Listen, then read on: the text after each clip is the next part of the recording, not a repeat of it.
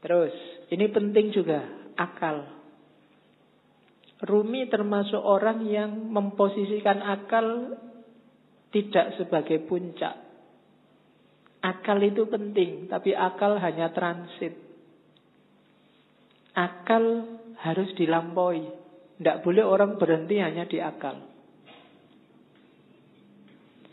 Di Mas Nawi itu ada cerita yang mungkin sering dikutip orang. Cerita ahli bahasa dan tukang perahu. Jadi ada ahli bahasa naik perahu sama tukang perahunya. Sambil naik perahu terus ngobrol. Eh mas tukang perahu, sampai ngerti nggak kalimat majemuk itu apa? Nggak ngerti pak. Ah sampean sudah tua kalimat majemuk aja nggak ngerti. Rugi sampean hidup itu. Sampean ngerti nggak kalimat sastra itu kayak gimana? Tidak tahu pak. Alah, apalagi sampean sudah umur tua gini sastra aja tidak ngerti. Buat apa umur sampean dihabiskan? Sampean ngerti nggak? Pokoknya diajak ngobrol gitu, dimarahi terus, dilecehkan terus. Eh tiba-tiba terus ada badai. Kapalnya mau tenggelam, katanya yang punya perahu, waduh ini Pak, sampean bisa nggak berenang? Nggak bisa. Wah, sampean sampai tua. Berenang aja nggak bisa, ya wassalam sampean mati. Bye-bye, tak tinggal ya, sudah selesai. Ya. Nah, itu cerita ini terkenal, nanti variasinya macam-macam. Tapi ini Rumi mau nyindir bahwa ya bolehlah ada orang pinter, tapi sepinter-pinternya orang itu kan sesuai bidangnya. Yang pinter filsafat mungkin tidak ngerti sama sekali tentang fikih. Yang pinter fikih mungkin tidak ngerti tentang kalam. Yang teknik mungkin tidak ngerti tentang kedokteran. Sak jago-jagonya Habibi, kamu tanyain, eh Pak Habibi, ngerti nggak teorinya Ghazali tentang? Tidak ngerti dia. Oh dia ilmunya penerbangan. Jadi, tidak. Maka Orang pinter yang sombong itu janjinya orang bodoh. Sepinter apa, apa sih dia? Ilmunya seluas apa sih? Tidak ada. Orang itu selalu pinternya fakultatif. Sesuai fakultasnya masing-masing. Tidak ada ilmu universal. Makanya tidak ada kuliah di universitas yang ada di fakultas. Universitas cuma mengkoordinir kalau digabung, digabung dari banyak fakultas, jadilah universitas. Kan logikanya begitu. Jadi cerita ini sebenarnya Romi menyindir Sejago-jagonya akalmu hanya bisa menangkap sesuai pengalamanmu masing-masing. Tidak akan lebih dari itu. Tapi saya ngerti dunia luar angkasa loh Pak. Ya, paling kamu pernah baca buku tentang luar angkasa. Kan itu aja. Filsafat saya juga ngerti, matematika juga ngerti. Yang kebetulan kamu ngalami membaca atau ngalami belajar. Yang tidak ya enggak. Sokrates mungkin orang paling pinter tapi sama istrinya urusan nyambel apa urusan bikin sayur itu tetap menang istrinya. Ya kan? Sepinter apa pun Immanuel kan, kalau bannya bocor, kan ada cerita satu ketika Immanuel kan bannya bocor, sadelnya patah. Begitu nyampe di tukang sadel, Immanuel kan ingin nguji yang punya, eh tukang sadel tolong saya dibikinin sadel yang pakai rumus trigonometri plus dua kali dari tukang sadel tidak bisa saya. Kalau sadel biasa bisa, kalau pakai rumus macam-macam tidak bisa. Ya memang beda ilmunya. Jadi yang pertama catatannya akal itu tidak segalanya. Kalau kita hanya bersandar pada akal, maka kita bersandar pada batas pengalaman kita sendiri. Karena sejauh apa pun ilmu kita, ya sebatas yang pernah kita alami.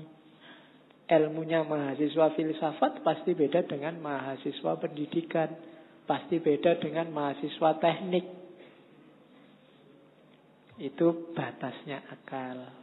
Jadi saya bilang tadi akal hanya transit. Katanya Rumi, akal, jasmani, lahiriah ini harus sih cuma Dia bukan tujuan, dia hanya alat transit kita untuk menggapai yang lebih dalam, lebih tinggi. Wilayah ilahiyah. Jadi jangan dihentikan akal untuk akal. Atau kalau fisik misalnya harta untuk harta. Tidak bisa berhenti di situ. Karena hidup kita ini rumusnya adalah inna lillahi wa inna ilaihi roji'un. Dari Allah dan sekarang sedang berjalan menuju Allah lagi. Maka apa pun pengalaman, kalian punya apa pun, ngerti ilmu apa pun, punya harta apa pun, punya kebisaan apa pun, harus dalam rangka mendukung berjalan semakin dekat pada ilaihi roji'un. Termasuk akal. Kita dikasih Allah akal, panca indera, itu sebagai sangu untuk ilaihi roji'un. Jangan sampai tersesat. Bahkan Allah saking sayangnya sama kita, nggak cuma itu. Kita dikasih buku pedomannya langsung, namanya kitab suci.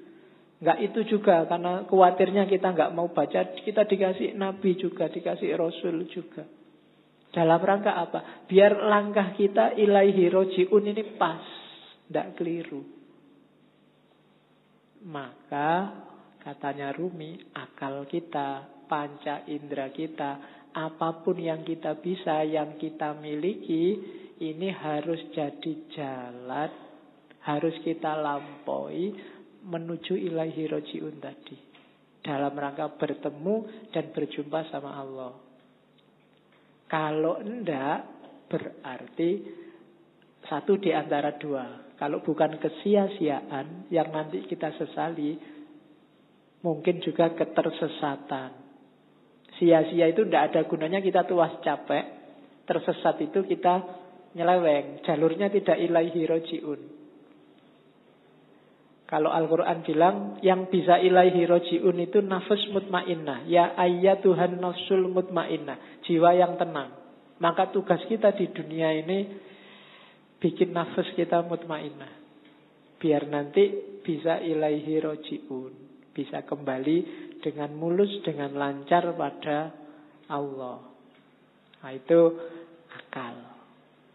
Jadi termasuk ngaji ini ya. Ngaji ini tidak boleh bikin semakin jauh dari Allah.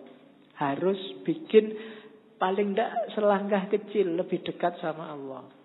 Kalau enggak, mending kamu tidak usah ngaji. Kalau ada ya Pak, saya itu ngaji filsafat terus jadi nggak yakin Allah itu ada apa enggak. Terus kamu tidak usah ngaji lah kalau gitu. Kok waktu ditanyain Allah besok kamu nunjuk aku. Ah itu yang ngajari Pak, nanti gitu aku susah aku. Tidak. Pokoknya apa pun harus bikin kamu selangkah lebih dekat. Kuliah juga begitu. Kamu kuliah juga. Target sementaranya sih untuk penyemangat itu kan yo IP lah, pekerjaan lah. Tapi harusnya kuliahmu bikin kamu semakin dekat sama Allah.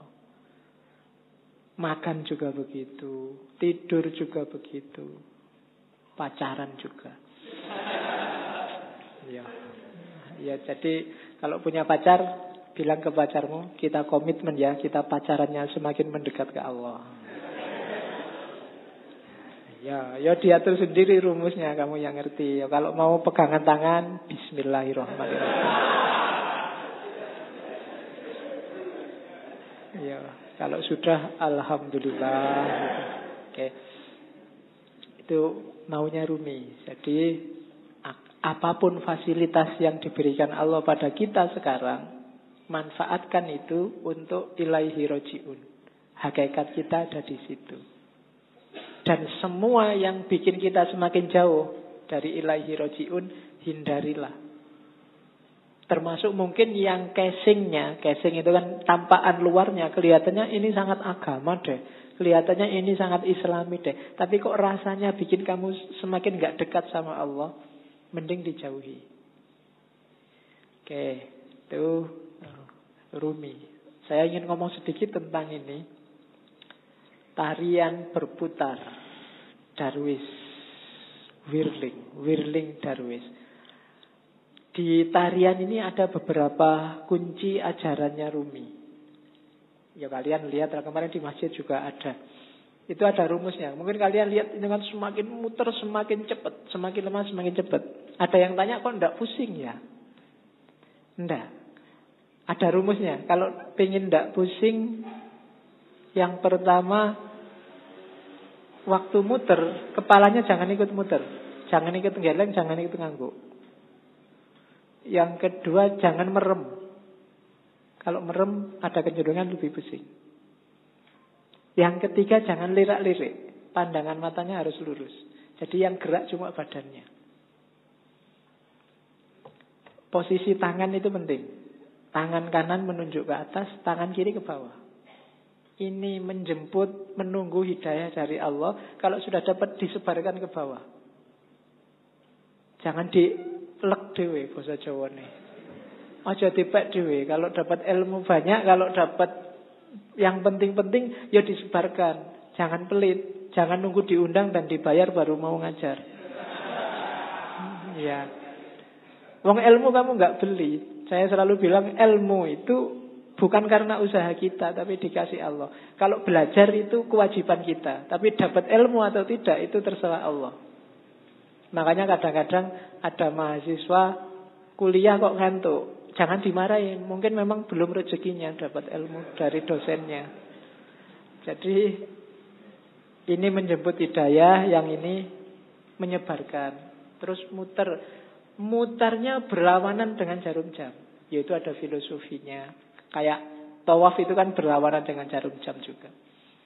Ya mungkin filosofinya kalau manut jarum jam itu berarti ikut ritmenya dunia. Ikut ritme sehari-hari. Tapi yang spiritual itu ritmenya dibalik. Kita geraknya tidak mendatar tapi ke atas. Saya sering ngasih ilustrasi. Kalau kamu sedang ngemur, mur masang mur itu, kamu muternya kan harus berlawanan dari arah jarum jam, baru murnya lepas ke atas. Tapi begitu kamu searah jarum jam, murnya akan semakin mancep, semakin ke dalam. Maka tarian ini juga muternya berlawanan. Biar ada energi vertikalnya, energi ke atasnya. Itu di antara rahasianya. Ada topinya. Topi ini kalau di Rumi, topi yang tinggi itu, itu isyarat dari kuburan, makam, nisan. Maksudnya apa? kuburan dari ego, kuburan dari nafsu, hasrat duniawi. Itu kan topi yang tidak keren sama sekali. Karena memang simbol dari nisan, simbol dari kuburan. Kamu jalan-jalan di mall pakai itu mesti dilihat banyak orang. Tidak keren.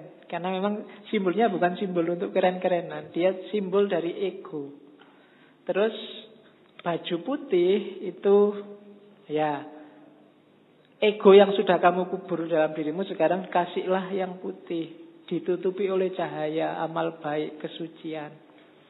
Nanti kalau pertunjukan biasanya ada ada fase ketika yang di tengah pakai jubah hitam, jubah hitamnya dibuang.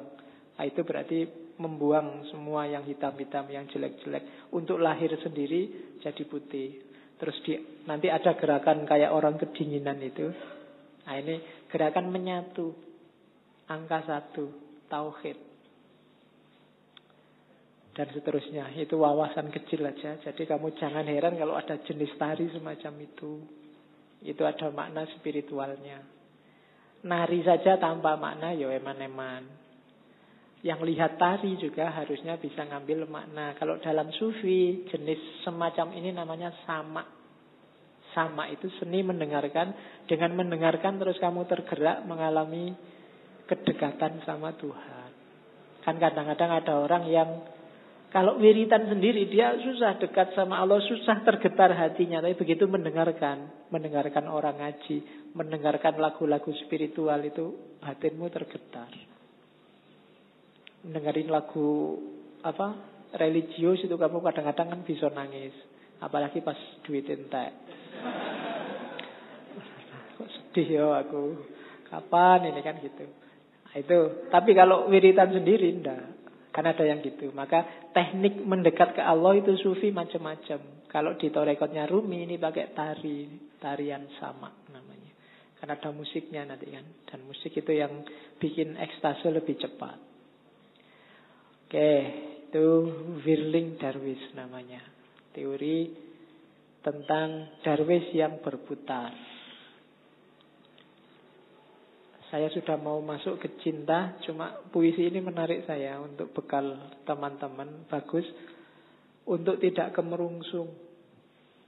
Banyak orang hari ini ketika kamu belajar ajarannya sufi terus waduh berarti harus jadi sufi ini. Terus kamu besok wiritan terus, puasa terus dua hari tapi habis itu hari ketiga anu lagi, kumat lagi, terus anu lagi ndak. Katanya Rumi ndak begitu caranya, pelan-pelan. Step by step. Jika engkau belum punya ilmu, hanya prasangka, ya milikilah prasangka yang baik tentang Tuhan. Begitulah caranya, katanya Rumi. Jika engkau hanya mampu merangkak, maka merangkaklah kepadanya. Gak usah nunggu pinter tasawuf, pinter ilmu kalam, pinter fikih baru mendekati Allah. Bisanya apa? Ya dengan itu kamu mendekat ke Allah. Jika engkau belum mampu berdoa dengan kusyuk, Tetaplah persembahkan doamu yang kering, munafik, tanpa keyakinan itu. Karena Tuhan dengan rahmatnya akan tetap menerima mata uang palsumu. Tidak apa-apa. Kan banyak kan sekarang doa itu tidak ada rasanya karena kamu sudah hafal. Saking hafalnya kan doa Bismillahirrahmanirrahim Alhamdulillah. Doa itu kan minta. Minta apa ndak jelas. Itu mungkin malaikat ya bingung. Kamu itu minta apa? Jaluk kok sambil ngeremong sambil kadang yang jarinya sambil berdoa sambil mungkin jaluk tenan apa ya. Tapi tidak apa-apa katanya Rumi. Persembahkan saja doamu. Gusti Allah itu maha rahmat. Dengan rahmatnya dia tetap menerima mata uang palsumu. Ya. Dulu ada yang tanya ke saya, kenapa doanya orang Islam itu tidak terlalu manjur, lebih manjur doanya orang Cina. Karena orang Islam itu pasif kalau doa nunggu ya Allah kasih dong ya Allah. Kalau orang Cina maksa, ya Allah turunkan. Akhirnya jatuh semua dari atas. Kamu kan nunggu buahnya jatuh. Kalau orang Cina, gitu. jatuh dari atas. Oke, jadi tidak apa-apa wis. Berdoa sebisamu. Ya agak palsu-palsu dikit, munafik-munafik dikit. Itu kan kering munafik tanpa keyakinan. Keyakinan itu penting loh dalam berdoa. Karena Allah menjawab doamu itu sejauh keyakinanmu. Saya sering bilang kan. Kalau kamu berdoa ya Allah semoga semester ini saya lulus kumlot. Tapi kamu bisa ndak ya wong itu ya ndak kamu sendiri ragu-ragu ya ora dibales kamu sendiri nggak yakin. Keyakinan itu penting. Pak saya keyakinannya separuh apa? Ndak usah berdoa saja. Ya berdoa saja. Jangan khawatir.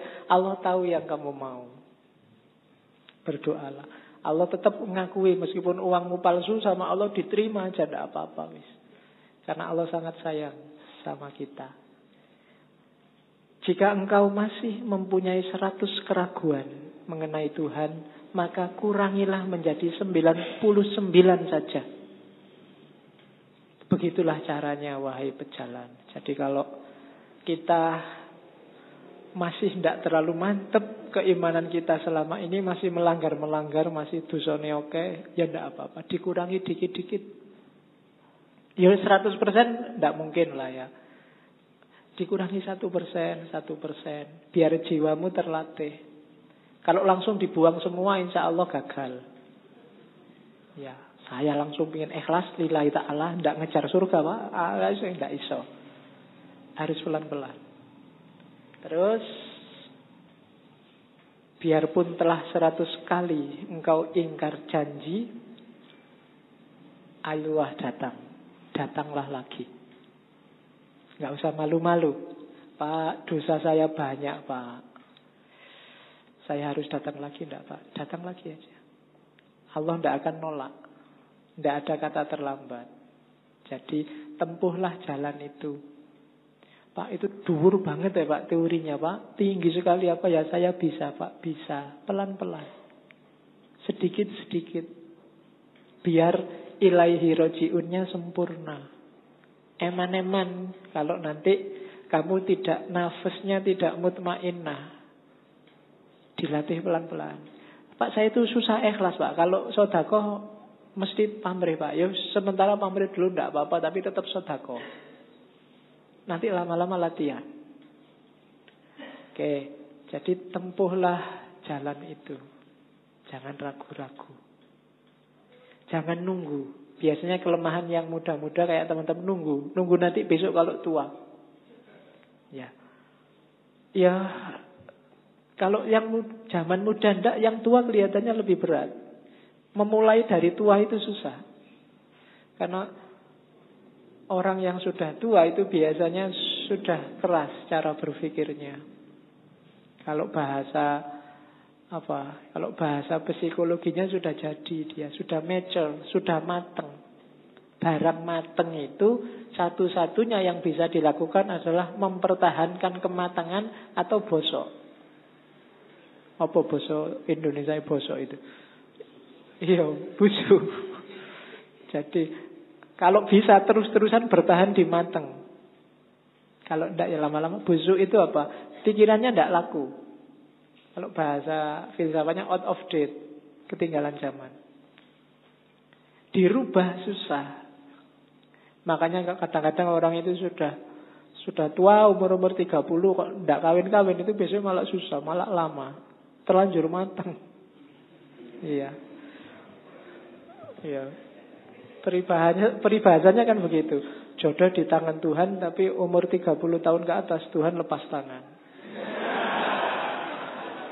Suruh nyari sendiri. Sudah capek Tuhan. Nunggu sampai umur 30 kok nggak kawin-kawin. Oke. Terus.